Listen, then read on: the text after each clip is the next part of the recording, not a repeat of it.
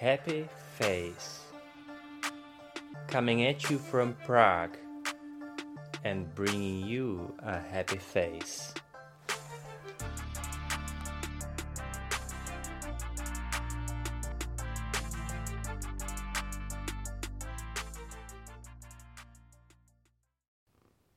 Kdybych sebe a vás zmenšil do mikroskopických rozměrů a vsadil do vnitřního oceánu lidského těla, vydáte se se mnou na hlubinný ponor? Připravte se na štěkajícího psa, na pínáček v dlani i na příjemný návrat zpět. Nejprve plaveme na hladině naší mysli, která si umí zapamatovat a vybavovat pojmy a události. Dokáže se naučit báseň, uloží si termín odjezdu vlaku a vybaví si sled událostí kolem prvního randévu i veselou historku z narozeninové oslavy. To je paměť explicitní, neboli deklarativní a nachází se v našem plném vědomí. Na hladině se toho děje stále tolik, že bychom tu mohli strávit celý život. Nadešel však čas ponoru hluboko pod hladinu. Jste připraveni? Zde nás obklopí síť vžitých návyků, které jsou plně automatické a pro nás velice vlastní a samozřejmé. Uvidíte zde lehký pohyb gymnastky, která plyne prostorem plným piruet a salt, Hráče na harfu, který používá prsty v takové souhře a rychlosti, až se zdá, že to ani jinak nikdy neuměl. Sem patří také schopnost řídit auto a psát na klávesnici nebo třeba umění zavázat si tkaničku. Tuto paměť nazýváme implicitní neboli procedurální. Je na první pohled skrytá a obsahuje všechno, co si nevybavujeme vědomně. Jde o návyky, o dovednosti a zkušenosti. Je to takové tiché know-how, které je obtížné verbalizovat. Těžko bychom popsali například tancování valčíků. Je snadnější ho jednoduše ukázat a zatancovat. Tato paměť je velice úzce napojená na tělo. Chci vám nyní ukázat, jak implicitní nevědomá paměť funguje u lidí, kteří mají svoji explicitní vědomou paměť nedostupnou. V experimentu švýcarského neurologa a psychologa Eduarda Klapardeho vystupuje pacientka, která trpěla amnézí, při které si do paměti nemohla ukládat nové informace.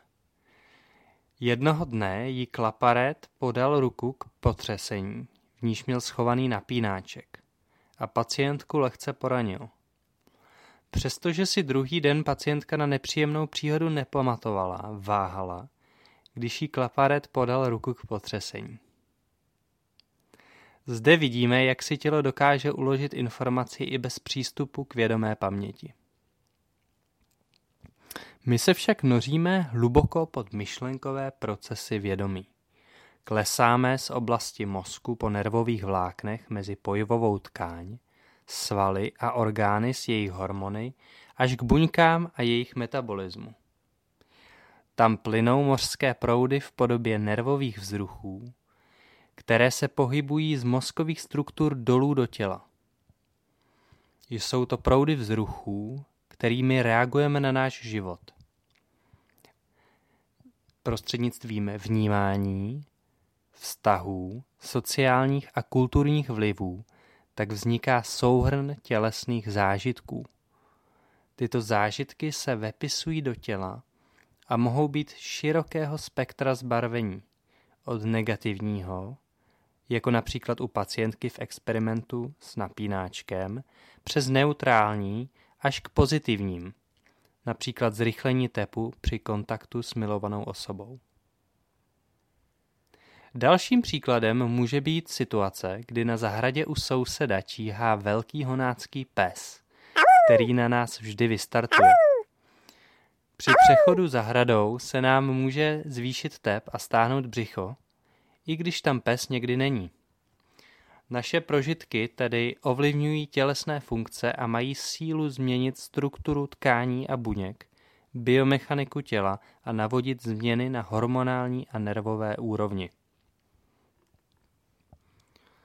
Pokud se i po letech vrátíme na onu sousedovic zahradu, pokud byl pro nás pes dostatečně nepříjemný, naše tělo vyvolá opět stejnou reakci, aniž bychom o této reakci museli přemýšlet.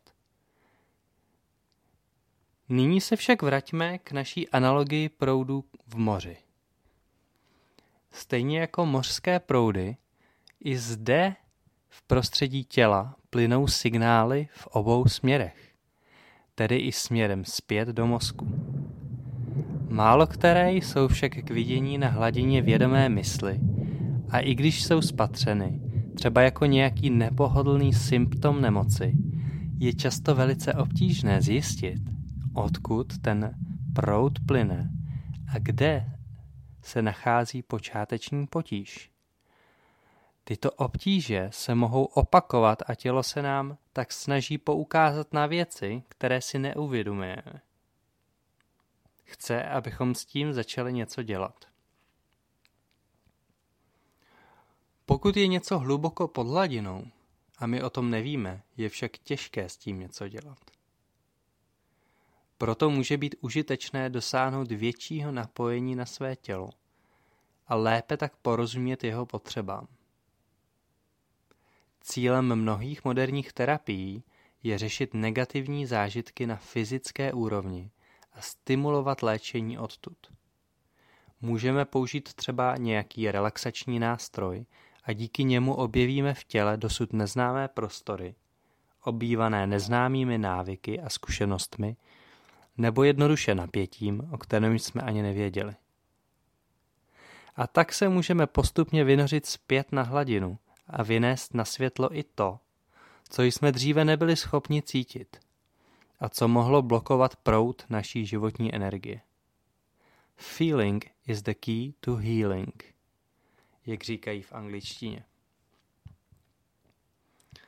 Pokud nepotřebujeme nic léčit a jsme zdraví jako řípa, každé sebepoznání, které vede k rozšíření vědomí, nám dává větší svobodu, uvolnění a nadhled.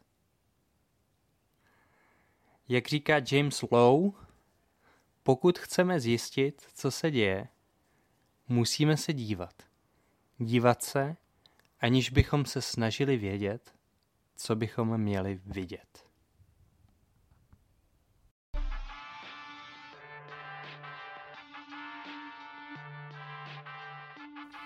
It is you now to have a happy face.